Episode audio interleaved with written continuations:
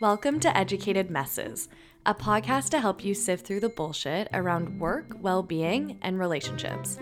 We'll ask questions, seek answers, and share experiences to help you navigate the messier parts of life. Because trial and error is a lot easier when we do it for you.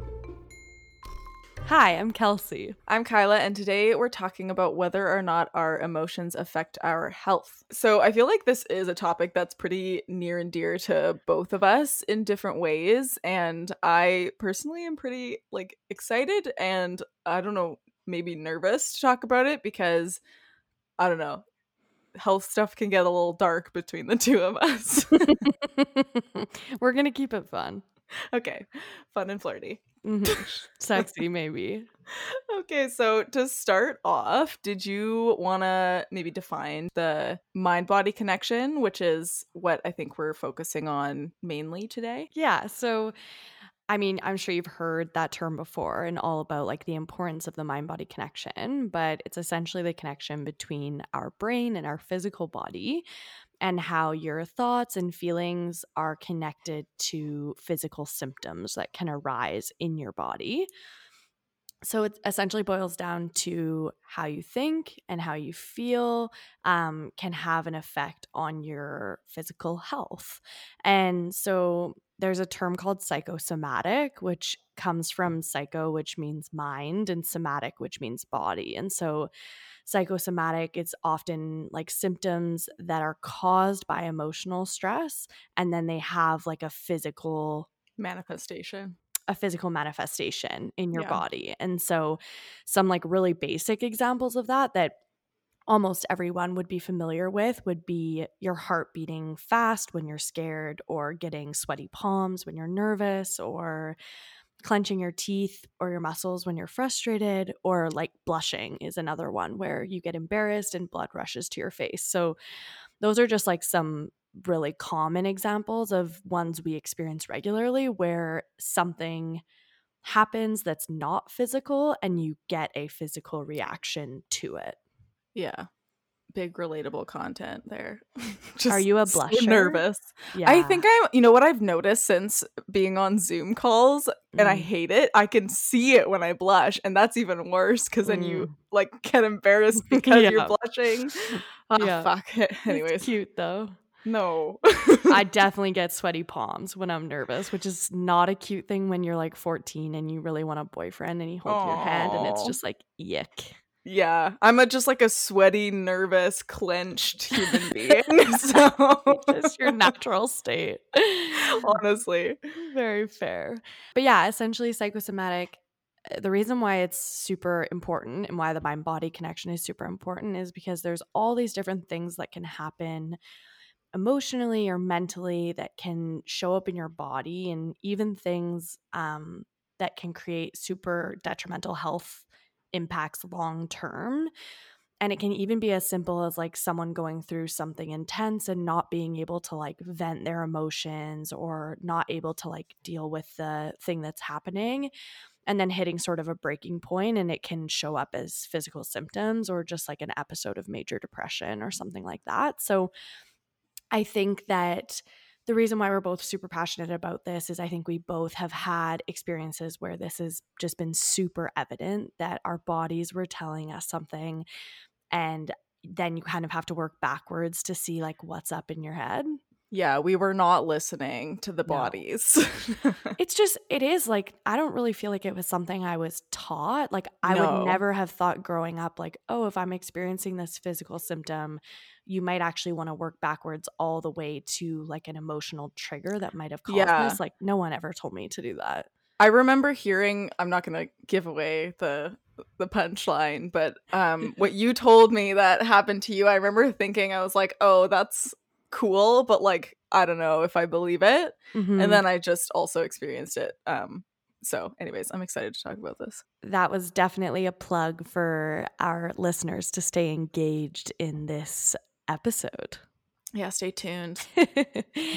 um, but yeah, I think that one thing that's super important when it comes to this is typically there are like warning signs or clues that start to point you in the right direction. And it sort of all comes back to that awareness of what you're feeling both physically and mentally and checking in with yourself and noticing when maybe you're feeling like something is always sore or you're having really bad stomach issues or different like headaches is a super common one where things start to take residence in your body and um, just starting to recognize those and i hopefully some of what we talk about today might help you in the future when these things bubble up go like i wonder if this is caused by something other than just like injury or something like that yeah. which can be other causes I'm laughing a bit because all of this is so like I'm feeling so called out about like all the health stuff that I had no idea what was going on in the beginning.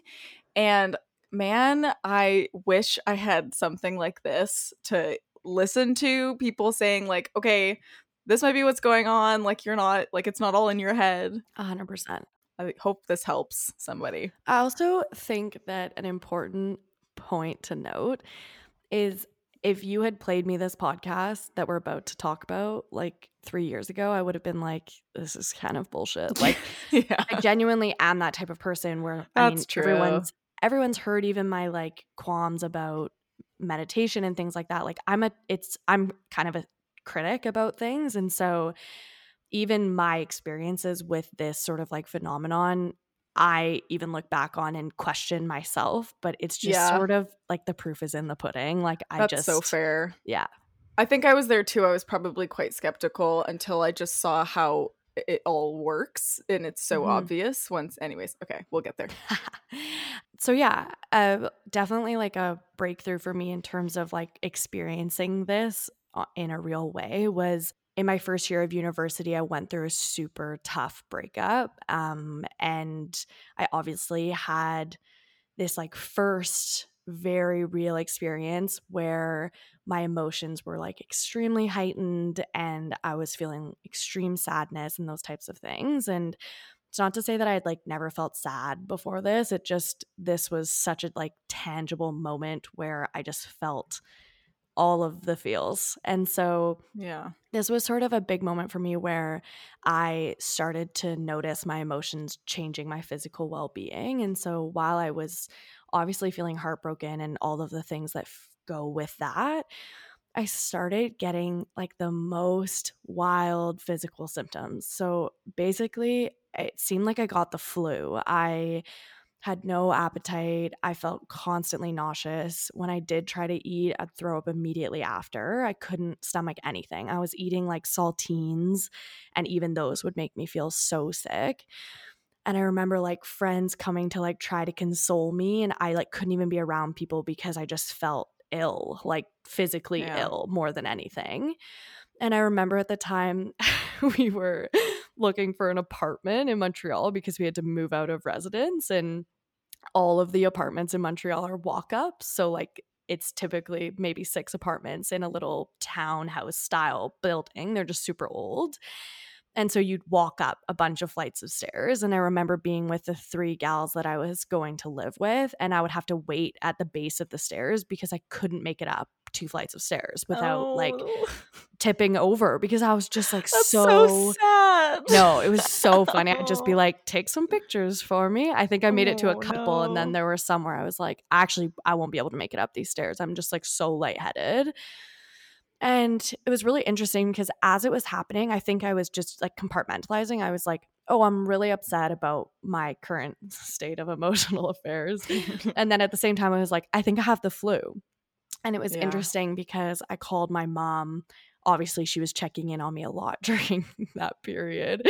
And she was chatting with me, and I told her about how sick I was. I was like, I told her my symptoms and everything. And just like without skipping a beat, she's like, This is a physical manifestation of your grief.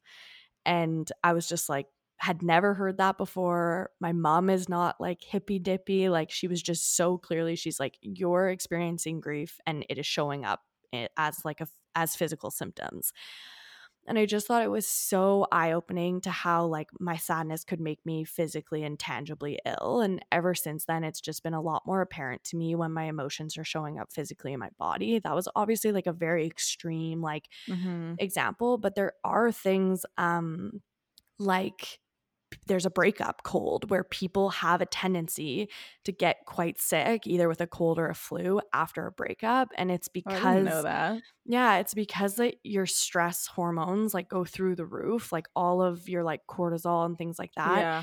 And when your stress is high, your immune system is low. And so you are just like more likely to get sick. And it's just like your body's defenses are down. It's not protecting you against these things. And also, you're just feeling sadness like in your physical body. Um, so, some of the information I found about that as we started to kind of like dive into sort of like the why behind it, I guess, was super interesting. So I was kind of sharing some of this with Kyla before, but they did a study on folks who had recently come out of a relationship and they essentially had people who had just been through an unwanted breakup which Kyla and i were kind of laughing about like how they went about finding these folks. I just can't imagine replying to that like help wanted ad but oh man. essentially they went in and had their brains scanned and while they were having their brain scanned they were, made to look at it's not funny i'm sorry but just seems so ridiculous but they were made to look at pictures of their exes and then like to think about the breakup that's what they were told to do while they're you know they had to they had to provide those photos too. so imagine just like being in that state and being like let me just sort through their instagram. Um and when they looked at the brain scans, what gets lit up in your brain is the same area of your brain that feels physical pain. So, Ugh. literally, like they were able to show, I just said literally, like the guy in Parks and Rec. What's that guy's name? I don't uh, know. Oh, he always says literally. literally. literally. Um, but yeah, so like the physical pain center of your brain lights lit up in these people that were being tested by like looking at pictures of their exes, which is sad but oh. also interesting. And then another study they did was on folks in a similar situation. They some people were made to take a placebo and some people were made to take Tylenol, which obviously most of us know is for pain relief and um, physical pain relief.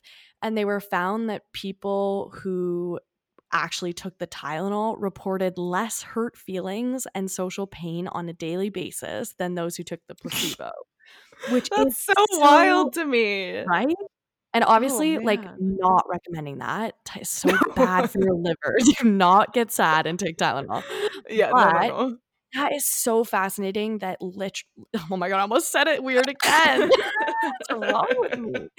But literally, they were able to show that this medication that's meant to treat physical pain actually worked to treat like emotional pain in your in your body. Tell me that's not the coolest thing you've ever heard. like, Tell me. That is oh. so bizarre to me. I think it's pretty awesome. Um yeah, for sure. The other thing I thought was interesting and sort of pertains to my experience was that you're like the human brain obviously loves to be in love. Like we know that when you're in love, all of these hormones get released, like dopamine and oxytocin, which I think they call like the cuddle cuddle hormone or something, where like it makes you want to like cuddle people. But yeah, so obviously you're feeling those hormones on high when you're like in love and having these lovey moments. And then what happens is when you break up, those those happy hormones dive, like they just plummet. And then your brain also releases stress hormones like cortisol and epinephrine which like Ugh. if you're being attacked by a bear then stress hormones are like 10 out of 10 but obviously when you're not if your body's going into fight or flight mode and you aren't going to have a physical response like you're not going to run away from your ex-boyfriend. You might actually. That's like not a bad idea but you don't need to. And so then all that those hormones get stored and cortisol in your brain sends blood to your major muscle groups and so that tenses you up so you're ready to like fight or flight wow. and when you don't do either of those things you your muscles swell, you get headaches, you get a stiff neck. It often feels like your chest is being squeezed tightly, which like I know I've experienced all of those things. Yeah, for sure. You know what? Just before you go on, yeah. something I listened to recently, I think it was in the Curable podcast, which once again not sponsored. We should be. we should be sponsored by another podcast. Anyways, so the Curable podcast, they were talking about how um when you have dopamine, uh, no, dopamine or endorphins, we'll have to fact check this.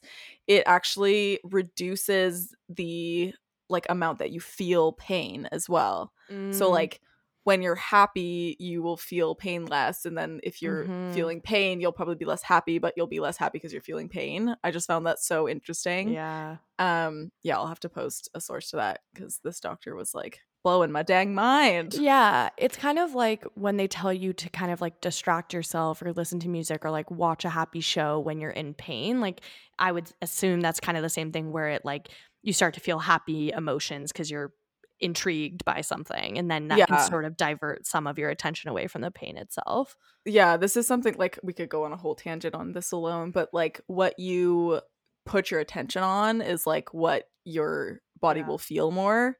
Um that could be a whole episode all on its own, but um continue. the other thing that I thought was really interesting is in order to make sure that your muscles have an adequate blood supply when you're in this fight or flight mode, when you have extra cortisol, it also diverts blood away from your digestive system because, like, who needs to digest yep. when you're running from a bear? And this can cause so many stomach issues like cramps and appetite loss. Sound familiar? Oh my god, I have the whole checklist. I'm like, yep, yep, yep, that's yeah. me. and so the other thing that I already mentioned too is like when stress hormones run rampant, your immune system struggles. So that makes you super vulnerable to bugs and illnesses. And um it's also why during the pandemic, the like anxiety is like it makes you more likely to get it. I think yeah, just such a bummer. It is sort of like the worst news, the fact that stressing about a global pandemic could make you more likely to get the global pandemic. And then you and stress also, more. And also being alone could make you more vulnerable and everyone has to be isolated. I know, we're being tested. it's like a big bad joke. Yeah. The other part I thought was so interesting is that because you have this steady release of cortisol because of the stress, it obviously can cause sleep problems and it also interferes with your capacity to make sound judgments. And oh. so, literally, breakups activate the area of your brain that processes craving and addiction. and so, it throws you into withdrawal, which makes it like literally hard to function. We all know what it's like when you're like, I'm never leaving this bed. Oh my God. And that's why you start to like ache for your ex. And then sometimes, literally, like you feel it in your body. And just like an addiction, it passes over time as you stay away from them. but essentially, I just thought it was really interesting. I wanted some like evidence to back up kind of my story around how much it affects your body chemistry when you have this experience and like how being so closely connected to someone really makes your brain have to do this readjustment and eh, i'm using breakup as example but like of course it would same thing would be like a loss um of family a friend things like that as well um mm-hmm. so i mm-hmm. just thought that was super interesting about just like the physical impacts i think so often when like a friend comes to me for help and they've gone through a breakup so easy to focus on like what they can do to help keep like their mind feeling okay and it's not often i think about like how important it is to focus on your physical well-being and yes. for me and we can maybe talk about this in another episode but for me so much of my healing had to do with focusing almost on my physical health as a way of like repairing my emotional health and mm-hmm. it's just interesting they were so tangibly linked like when i oh, focused oh, yeah. on that it and it felt easier to focus on my physical health because like oh my god all of like the breakup tropes like all these things people say to you and you're just like shut up i like this is the worst advice but for me i just like started working on my physical health whether it was like running and like eating really well and like just doing what i felt like was possible in those moments yeah. and that helped me like get my mind right as well. So they, it goes both ways. So for me that was definitely a time where it was super clear to me the connection like between my mind and my body and the importance of taking care of both and how focusing on one to support the other is like definitely something where you can see tangible results and how that kind of carried through for me was I recently, and the, uh, this I feel like this is the part where if you told me this literally like a year and a half ago, I'd be like, this is such Yeah. bullshit. This is what I was talking about. yeah. So essentially, what happened is like for the past, I would say close to five or so, maybe longer, I would say since like near the end of high school, I started to experience um chronic UTIs, which like sorry everyone if you didn't want to know that, but it's such as life, y'all. And gross. also one in five women get chronic like get regular UTIs. So just it's the So did of- I. So the point of me mentioning that is that I had no idea what the hell was going on with me. And I went to see so many different people and I got the most annoying advice because there's a lot of like small things you can do that are mostly just like hygiene, which wasn't the freaking issue and is honestly insulting to be like constantly told these things where you're like, "Mm, yes, I do do that. Thank you though. and the point is, is that I learned something very interesting. So I I went to go see this naturopath in Vancouver who like a, a little bit of my family had gone to see and they were big fans of her and she practices TCM, traditional Chinese medicine. And um I had no idea what to expect for sure. Like I've had the same GP since I was born and so this was very new to me. And I did a bunch of different things with her.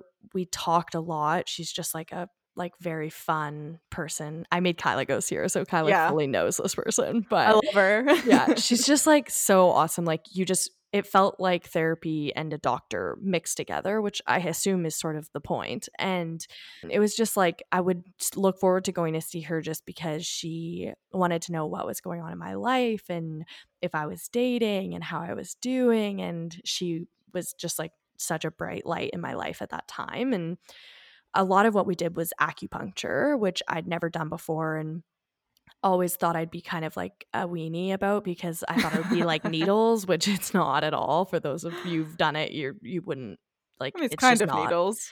But I just mean like it's not like getting a shot. Yeah, no, no. Yeah.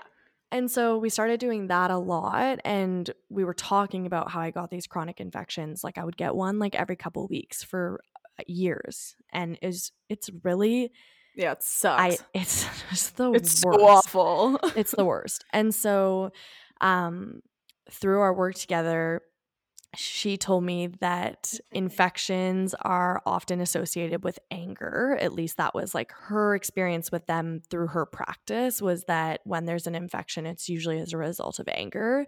And when you hold unresolved anger in your body, these infections just occur and reoccur and reoccur. And so I essentially worked with her on relieving this anger, which trust me, like at every stop of the way, I was like, you're putting acupuncture needles in my hand and my head, and this is supposed to help. Like, I, even while it's happening, I was just like, this is absurd. And I worked with her for a couple of months, and I kid you not, I have not had one since. And I don't know what, what, how, how else to tell you that it worked. Like, yeah. I just nothing else in my life changed. And I went to her for a couple months. I don't even go see her right now. And they stopped. And I haven't had one since. And it's been a year and a half. And so I really like I can't explain it. It sounds a little bit like magic to me. And yet here I am, like 18 months later, not getting them every three weeks. My quality of life is so much better. And I there's no I don't have another explanation for it. Yeah, I think about this so often where it's like we think that just because Western medicine is all that we know, it's like the only way to go about these things and the only thing that works. But it's like these other types of medicine have been around for hundreds of years and like there has to be something to them or people wouldn't be doing them. You know what I mean? So Absolutely. I don't know. I really feel like I'm getting the more I learn about like Eastern wellness, it's like, oh, this all makes a lot of sense to me. Yeah. And the thing is, is like maybe it wasn't the acupuncture. Maybe it was like my sessions with her, or maybe Yeah. it was a combination, or there's all these things. Literally, some of the advice she gave me while we were going through this was like she wanted me to start dating again. She wanted me like these were real things she was saying like this will help you with this Yeah. issue. And I was like, "You think me going on a date is going to help me with this issue?" And she's like, "Yes." and I literally I'm like, "I'll do anything this person says cuz she's just like the coolest, most like yeah. you just Amazing. She tells you to do something, you're just like, "Of course I will." And I literally like I don't know what else to chalk it up to, but the fact that she gave me these instructions, some that were like more medical, like acupuncture and things like that. I took a couple supplements for a while that were like all all herbs. And then started dating and like I talked to her a lot. I really I don't I think that if I was listening to this, I'd be like, this is bunk, but I, I'm just telling you my experience. I'm bought in. I'm here for you. Yeah. so that's just been my experience. Um kind of like with this mind body connection and how it's affected me and like come into my life in different ways, like how it's manifested in different ways and sort of some of the remedies that have helped me and I'll talk more about them later, but I just think it can show up from so many different th- things for me like coming from whether it was sadness or like an anger i was holding from pent up incidents. But i think another huge issue can be stress and i know kyla you experienced a lot of that and and that showed Yeah. up really interestingly for you so maybe maybe you can share what your experience was like Thank you for that beautiful segue. And thank you for sharing that. I know that's like a lot of really personal information. Um, i'll probably spend the next two weeks regretting it but it is oh, it. I'm very excited about it because this is the shit that I live on. I love digging into these gritty things. So, so yeah, my personal example of how I really experienced this mind body connection, um, like Kelsey mentioned, was after a really long period of really high stress that I went through after university. And I honestly can't remember if I was an anxious person before all of this. Uh, there, probably, but during this time, it was like my constant state. And at the time, I also didn't know what anxiety felt like or was. Like, no one had ever really talked to me about it. And I remember just like my heart rate would be so high all of the time. And I was like, hmm, that's weird. So, just like a real quick go over of what was going on. Um, I moved home from university. I started serving, which I have never liked doing, but then I got surgery and then my family dog died and then I went to Costa Rica for like a month and then I got back and immediately got a puppy and then I moved to Vancouver and then I got my wage cut by 60% right after moving. and right after I got a puppy that like couldn't be left alone. oh, so- boy. then I took on like a bunch of clients doing what I was doing at the time. And I was at one time like, I think I had like eight or nine different establishments that I was doing their like marketing for. Anyways, it was too much. you think It was a bit, it was a bit much. Um, this is also around the time that I started going to therapy and I had like that intake call with her and I said all of that and she was like, oh, Yeah. okay. And at the time I was just like, it's fine yeah all this stuff happened, but it's fine. you seem to set a rather high bar for yourself kyla I I don't know. I don't know, man. I don't know what was going on. I'm still working on it. But I genuinely remember kind of like how you were saying too is like you just kind of like compartmentalized Mhm. and you were like, "Oh yeah, like I'm going about my life and yes, I'm upset and I know that, but like it's not affecting me." Like that's what I was thinking. yeah i'm handling it Like I always thought of myself as a very strong person just cuz like things kept happening and I was like, "Hmm, like I'm still fine. So, Mhm. anyways, around that time, I turned to health in the same way that you did Mm-hmm. because I found like I, I felt like I could control it. I was working out a lot, I was eating really well, like probably the healthiest I've ever been, Mhm. like physically. And then during that time, I started noticing this like really weird pain in my joints. And it was, it, basically knocked me off of my fitness as well. I don't know, long story short, like at my worst I was getting daily migraines, sometimes twice a day, just intense pain like all over my body. Um I wasn't sleeping, I had really bad jaw clenching and I started having like nerve issues where my hands would tingle and I felt like I was about to pass out half the time. At my worst as well, I um got what I think is gastritis or it was an ulcer. So I also I couldn't eat anything. I would just throw up right after eating. and I was like, this is weird. it seems odd. Hmm. Weird that this is happening at the same time that I'm so stressed. So anyways, this isn't funny. This is a coping mechanism. we laugh through the pain. oh god. Okay. So it ended up taking 3 years almost I think more than 3 years for me to finally get some answers and I had a call with my rheumatologist um kind of like at the beginning of quarantine and it was just like a check-in to talk about the MRI results. And I kind of expected because every other test up until then had just been like, "Oh, you're fine." I kind of expected that to happen again and then it was like a Zoom call. It was so weird. And she was like, so we got your results, and you may have what's called axial spondyloarthritis. It's basically a type of inflammatory arthritis that primarily affects your spine. And what inflammation feels like is just pain all the time. So I'm still dealing with that. Um, I'm finding, and I guess we'll get into this too, but my lifestyle being balanced is what Mhm. I'm finding helps the most. Are you finding COVID anxiety is really helping? I don't. I haven't thought about it, and I don't think I want to. I'm suppressing that right now. we'll talk about that later. Okay. So, yeah, basically everything that I'm doing to help treat my anxiety and stress is also Mhm. very obviously helping with my pain. Mhm. Like it's so linked that it's I can't choose to do anything else anymore. So, yeah, we'll get into what those exact methods of treatment are later. Um, but I was doing some research on this just before we recorded this and I think I've actually learned some really interesting things that I didn't know before because I'm still learning about this disease question mark. I think it's a disease. I was looking up um, the link between anxiety and inflammation. And basically, it's super clear. Like a lot of research shows that joint pain is a complex symptom of anxiety. And there are many reasons that people who have anxiety feel joint pain.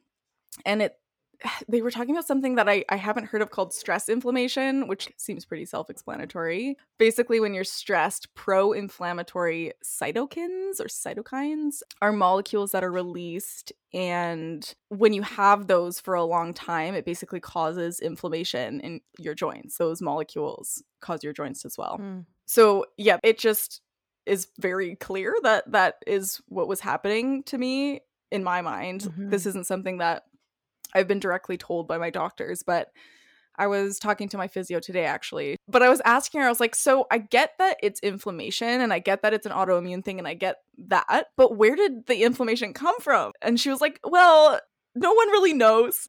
And I was Hmm. like, that's a pretty unsatisfying answer. But I asked her, I was like, could stress have been a thing? She's like, yeah, it definitely could have. So it's a pretty wild thing to think about and be like, okay, I was so stressed about valid things, but I don't know, they weren't life or death. And it maybe caused this. Mhm. Nothing seems that worth stressing about. Okay, you also kind of touched on this how prolonged stress leads to high levels of cortisol Mhm. and cortisol also regulates the inflammatory and rem- immune response which you also mentioned but like that's it's all linked. I think it, it's like it's making you more inflamed like it, the ability to control inflammation goes down. Cortisol sucks. Like the Cortisol more i learn about suck. it. I was just gonna say that cortisol also is what causes um like hormonal breakouts too, and I'm just like not sure about this hormone we we've got too much. We got to get rid of a bit But yeah, so cortisol does that. It also causes like severe weight fluctuations when you're dealing with hormones too. So I'm just like, every time I hear it, I'm like, something else cortisol does. it's sounding the damn alarms is what it does Yeah. It also just shows you that pattern of like how often we're seeing this come up as a cause of negative things. It's Yeah. like stress is is pretty much like the worst thing you can do for your body. Yeah, absolutely. That's actually this is kind of a bummer, but it's like a joke that I've said a couple times, which I uh, maybe makes people uncomfortable. But one of the things I found out like could happen if this condition I have gets really bad is something called bamboo spine, which I think is a little Oh bit of an God. insensitive name. First of all, but it's pretty descriptive. Like you know exactly what that means, Yeah. right? Like your spine just turns into a stick, basically. Oh So my god, that is awful. yeah, a little bit of a thing that I think about all the time, but um Just something that I'm casually thinking about. Something on the mind. long. but now kind of my check-in is like is this stressor worth your spine fusing Worth together? spine. There's almost nothing that is. so I've gotten a lot less I would think fixating on bamboo spine might cause me stress. Well, you know, it's it's a give and a take. oh my god. okay, so there's that side of it. Um So there's that. there's that. but yeah, there's a ton of studies that link stress and trauma and pain. Um, and this last kind of thing I wanted to touch on that I just just learned this, and I'm so so interested.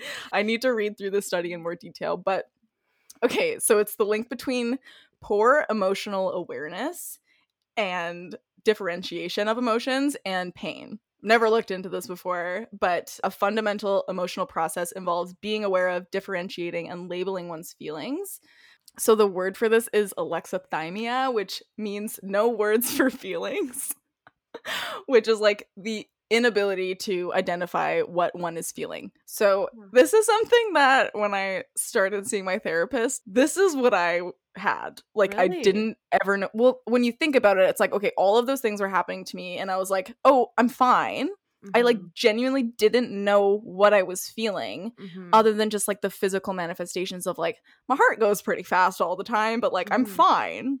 I have yeah. bamboo spine, but that, I feel like I'm pretty happy. I can't move, but I'm pretty fine. I've shown, I mean, whoever will listen, the feelings wheel, which sounds so juvenile, but it has helped me so much. So it's like if I'm feeling what I used to call it was weird, like if I'm feeling weird, You still call it that. I do sometimes, but now I know how to figure it out. but then you noodle on it. yeah, so now I can be like, okay, I feel weird. Okay, what am I actually feeling? And it's like, oh, you're overwhelmed, whatever. So Mine is always starts at the red section of the feeling. I know it's never in the like, oh, it's joy. oh, content. No. Ah, that's what I'm Rage. feeling. But alexithymia, people have a harder time identifying feelings in like these people have a range of disorders usually that are like basically arthritis, low back pain, fibromyalgia. Another one I can't say.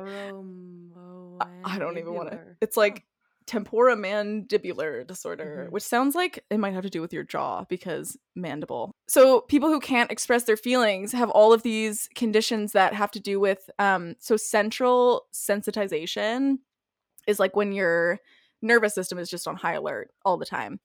And so basically how I'm understanding this is that when you suppress your feelings, your other systems of your body go into overdrive and are just like, hey, listen, like there's something going on here. So I don't know. I just thought that was so. Temporomandibular is literally TMJ. You're a genius. Oh, It's TMJ is like when your uh the hinge that connects your jawbone to your skull Yeah. just like also had that. acts like a I have all of it. It, yeah. So, anyways, I just thought that was so interesting to like kind of have a. It, this is a study about this exact thing that I was struggling with, and I Mhm. learned this like an hour ago. Okay, so the next thing that we were going to talk about is like, what can you do about it? So I don't. I hope this is relatable to people. I know at least like Or we're just one. broken. I know. I know at least one person who I think this could help. Oh my god. but you know what? If even one person. The thing I think is so funny is that when you started this, you were like, this is going to be a really fun episode. And it's just been dark. Okay, it's fun because I like to talk about this stuff. And okay, I, okay. I I think it's just because it's so much a part of my life and not really Mhm. something you can just like chat about. yeah. I'm like, I'm letting a lot out right now. Also, we did good things to try to fix it. So I feel like it's not as like dire as This it is true. was. Yeah. I do, I do, oh, yeah, the place I'm in now is like the best place I've been in years and years and years, which is, I think, why I feel comfortable talking about it. And just the thought that, like, maybe if someone else is going through that and they could hear this and be like, oh, maybe that's what's going on. Also, did you hear that study that came out today that they polled Canadians And 50% of the Canadians that they polled said that 2020 is the worst year of their life. So, which is so sad. And like, honestly, maybe mine too. I don't, I'm not sure. the reason why I think that's so interesting is even for people who are going through super stressful situations right now, that might start to manifest physically down Yeah. the road. So I like I do think people will start to pay attention to these things as we're sort of collectively having quite a trying Oh, yeah. stressful experience. Okay, let's talk about how to fix this other than calling my girl the naturopath cuz I'll Yeah. give you her number also. Yeah. Maybe disclaimer like we're not doctors. This is just what's worked for us and our personal experiences. Um I don't think any of this stuff really could hurt. I don't Um, think any of you think that we're doctors. we should be fine there. But yeah, talk to your trusted healthcare practitioner. Please. Um, I have a couple ones that I wanted to share. I think that I shared a couple as we went around like really focusing on like your physical health as a way of supporting your mental health. I'm like the biggest advocate of moving your body as a way of helping your mind. I am not someone who grew up like exercising or playing sports. I was a dancer for a while and then didn't really know Yeah. how to transition that into like a the artists are here. yeah, I played softball for a while. I'll never let people Okay. forget that. All right. Um, I'm an athlete. So the point of my statement is that I think that diet culture and all these terrible things like fat phobia make people work out for all the wrong reasons. And if Yeah. you feel like you're doing it for any of those reasons, then I don't recommend you keep doing it. I recommend you sort of start from square one and and figure that out. But I have found that movement as a way of helping my mind has been absolutely pivotal. If I go a week without like a proper sweat, I just am like more irritable. I'm like not as good of a person. I'm not as creative. All of these things. And so yeah, I've I've totally relate to that. Like I was just talking to Bo about how ever since I switched to like I'm doing this because it makes me feel good. I'm like Mhm. excited now. Before it was like like a punishment.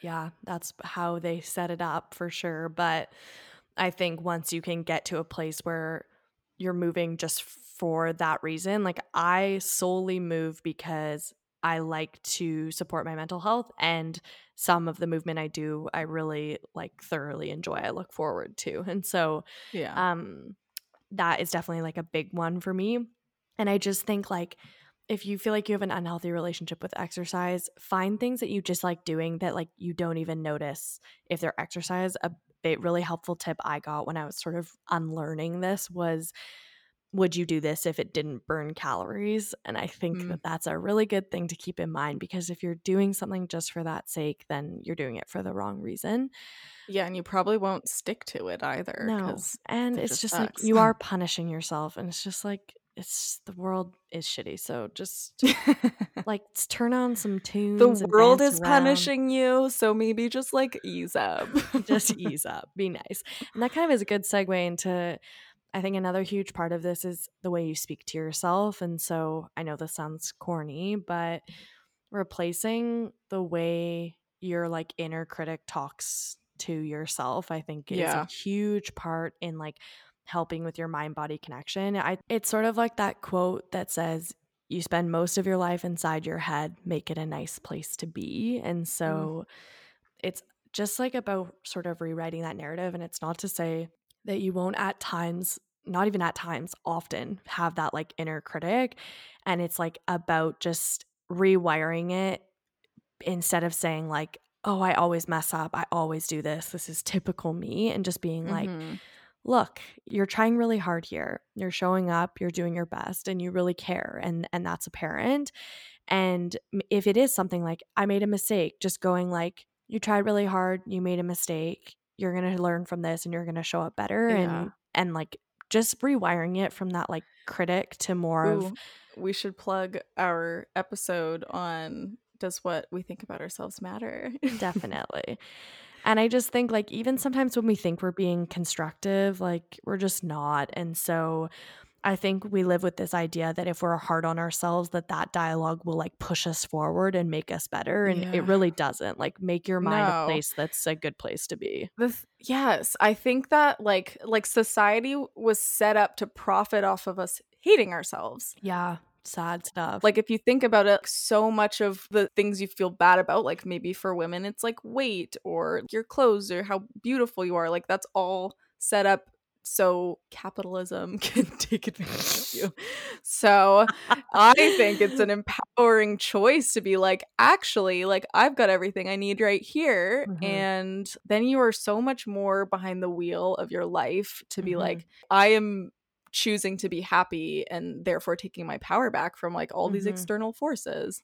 Yeah, that's like that quote that's like the most political thing you can be is like unapologetically yourself or something. I'll fact check Yeah. that. But just like you, us all, I'm 100% still an active participant in this, but like giving in to the constant like critic of what I could be better at and instead just like leaning into it and just being more gentle and more kind. I think it's so important that we we all understand that making your mind a place where like you're constantly getting like berated and like critiqued is not doing anything for your mental health and Yeah. it also like what we're talking about today can really start to have like negative impacts on your overall health because you're just you're stressing and I'm sorry I'm like not saying you but like we are stressing ourselves out by by thinking that way.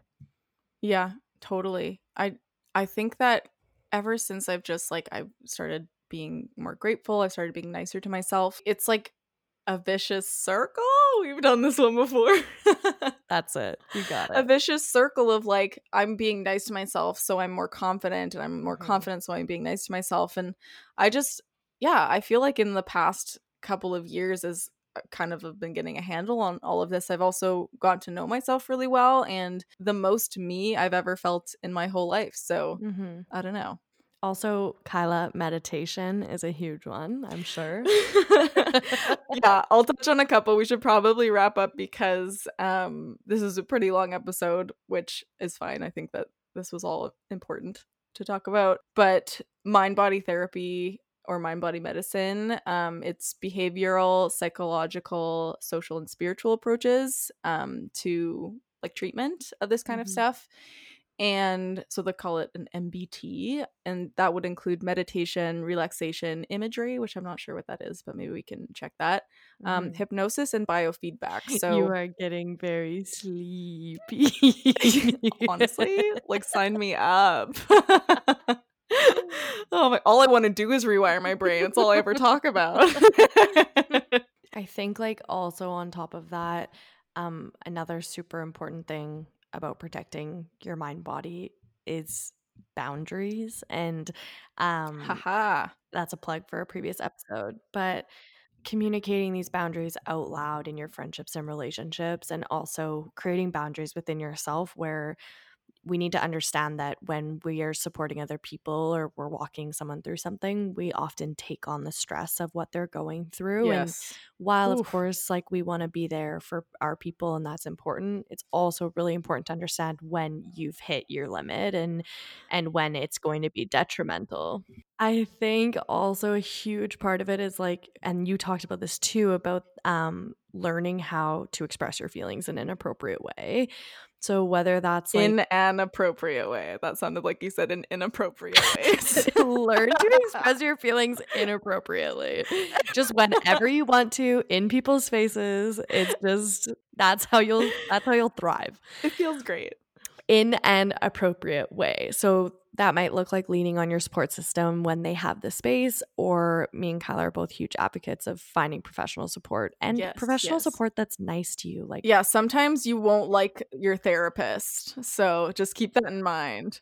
You can try it again. not all of them are good that is a myth um interview them that is another piece of advice Yeah. um another part i really really liked was about like really focusing on your quality of life. So thinking about the fact that if your mind and your body are connected and and stress and all of these things contribute to your like overall well-being and like your longevity as a human on this planet then it's important to not only think about um, these like granular pieces, but also about your job, your community, your social groups, the people you spend your time with, your spirituality, if that's something you're into, like quality of life and enhancing that in ways to sort of like build up your resilience is a Mhm. great way of being able to have the tools you need when when shit hits the fan because it's always going to and so it's always gonna hit the fan. yeah and so i think just like developing that resilience and having that support and and keeping a positive view of yourself and and being able to just like keep things in perspective by having those things set up for yourself is a really good way of being able to like accept when things get tough and and navigate your way through it because it's, it's never going to be like easy but i think those it's never gonna things be easy. Make it more manageable Yeah, and if all else fails, just ask yourself: Is this worth my spine fusing together? this worth bamboo spine and usually, the answer is no. yeah And I think that's where we should end. Bye. bye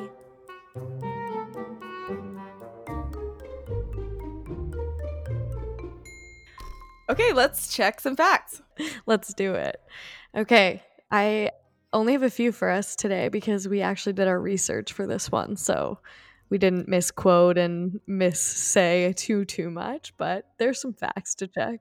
It's wild what a little uh, prep will do to uh, an episode, the accuracy of an episode. it's really quite impressive. Um so the first thing I have is at one point I say literally and then I say, "Oh, I sound like Rob Lowe," but you can't really hear what I say. So I just wanted to Uh. fact check myself. Rob Lowe from Parks and Rec. If you don't know this reference, then just turn off this podcast and Ooh. I'm just kidding. That's a bit harsh. but go watch Parks and Rec. And then what I realized when I was looking into this to make sure that it's actually him that says it, even though I was like 99% sure, is that he has a podcast now called Literally. So it's like very much Oh. like his uh That's his thing. what's that called? Tagline? Yeah. Okay, sure. Also then after saying that I proceed to say literally like a hundred times in this episode. so at least I started saying it right. okay, cool. in this episode i say tylenol is really bad for your liver and i that was a bit of an overstatement so it's very safe when you take it as directed and i don't want tylenol to sue us um, but obviously every drug carries risks and that's more what i meant Yes, use as directed. yes don't use it to make your sadness go away excessively because it's a really bad idea Kelsey told me if I took Tylenol, I wouldn't be sad anymore. I listened to this podcast and my main takeaway was no, we don't want that. Um, but I just felt like I I really gave Tylenol a hard time and all I don't take it, but I don't have anything against it. I'm a big fan of Tylenol, so if they want to sponsor anyone, I sure love me sometimes. Comes with the old bones thing. yeah, bamboo spine. um oxytocin we talk about and I say that I think it's called the cuddle hormone, which it is called the cuddle hormone. It's also called the love hormone and the hug hormone and it has a bunch of different names. But it's called that because it's released when people snuggle up or bond socially. Um, and apparently, even playing with your dog can cause an oxytocin surge, which is cute. But I was talking about how in relationships you get a lot of that. So that's just giving it context. Okay. In the episode, you say that you listened to a curable podcast that talked about how dopamine or endorphins, you couldn't remember, reduces the amount of uh, reduces the amount that you feel pain. Yeah. So I didn't try and find the actual curable because I just figured I'd go for like the facts. and so fair endorphins is the one and endorphins i think actually like release dopamine i think like one causes the other but endorphins interact with your opiate receptors in your brain and reduce your perception of pain so they act similarly to drugs like morphine and codeine Hmm. okay. Also, when you have endorphins, it can create feelings of euphoria, modulation of appetite, release of sex hormones, and enhancement of the immune response. So, with high endorphin levels, you feel less pain and fewer negative effects of stress. So, that's hmm. Yeah. Checks out. good things. Makes sense. You you say that we were you're talking about Western medicine. Really, I really am just fact checking you, but it's because you requested in it. Well, uh, I like to hold myself accountable. Yeah, so I'm so holding you me. here. Um, you say that other forms of wellness, and we were talking about TCM in, in that part, have been around for hundreds of years. And so I fact checked that. And acupuncture and Chinese herbal remedies date back to at least 2,200 years. Okay. so I wasn't wrong. so you just undersold it a little bit. Hundreds and hundreds and hundreds and hundreds and hundreds Many years. hundreds. yeah. So I just wanted to uh, clear that up. I feel like Western medicine's been around for hundreds of years. I don't know what time is. I don't know either. Penicillin was like the First World War, I think, which just oh my god, don't ask me history questions. I'm an ever. American history minor and I do not know. Um that's not important. I do know, okay? Uh, this one's me. I say we're talking about how much we hate capitalism and we get a little bit heated about it. Just kidding, sort of. Um oh and you say like w- this system is set up to profit off of us like hating disliking ourselves. ourselves. Yes, yeah. totally. and then I make up some quote that's sort of like a combination of like eight different quotes. But the quote I was actually thinking of is by Caroline Caldwell, and it's in a society that profits from your self doubt, liking yourself is a rebellious act. Nice. That's what I was going for. So, um, you're listing a bunch of different therapy types, I think, and you say imagery, and then you're like, oh. "What's that?" Right, and right. So, imagery, I looked into it. Um, interactive guided imagery is the interactive version of guided imagery therapy, a type of cognitive therapy that will be fur- oh, further discussed in the next section. Edit your notes. God damn it. Um, a client can be one. no, no. I like it. I like it. It stands. A client can be asked to close their eyes and allow their mind to prompt a picture that symbolizes their problem. Oh. Using these techniques, the client may then be guided in an imaginary dialogue with this image to explore and reveal its meaning and relevance to their problem or issues.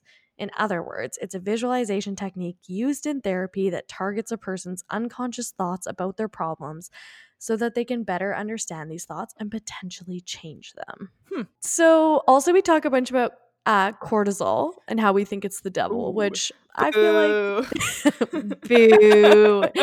Everybody hates cortisol. We hate you. I just fact checked some of our points about cortisol to make sure that we weren't just making stuff up and sort of okay. um you know, I didn't want there to be a defamation suit from cortisol against us. So when cortisol levels stay too high, you'll experience a range of unwanted symptoms. So, if you have high and prolonged levels of cortisol in your bloodstream, such as those who have chronic stress, there are some negative effects. Uh-oh. Uh, definitely acne is one of them. Also, blood sugar imbalances, such as uh, blood sugar imbalances, such as hyperglycemia decreased bone density, Kyla. Oh. decreases in muscle tissue, so you lose your rock hard abs, Kyla. Oh Beware. no! you get higher blood pressure. You get impaired cognitive performance, like us tonight. you get increased abdominal fat, and it lowers your immunity and uh, increases inflammatory responses in your body. Oh my God, your wounds heal slower. Oh. And lots of other health consequences. It suppresses your thyroid function. I'm done with this list. It's sad. I know. I know. We're canceling cortisol. cortisol is the worst. She's got to go. Um, and that's that's that from me. Oh, that's the from whole. you. Was that, I supposed to also have? that's the whole shebang. No, no. Oh, cool. We're done. All right. That was really tough for us, buddy. I. Whoever's listening to this, the amount of stuff I had to cut out of this. Oh my goodness. This fact check. Like a bloopers. This fact check was three times as long as it needed to be. Okay, bye. Bye.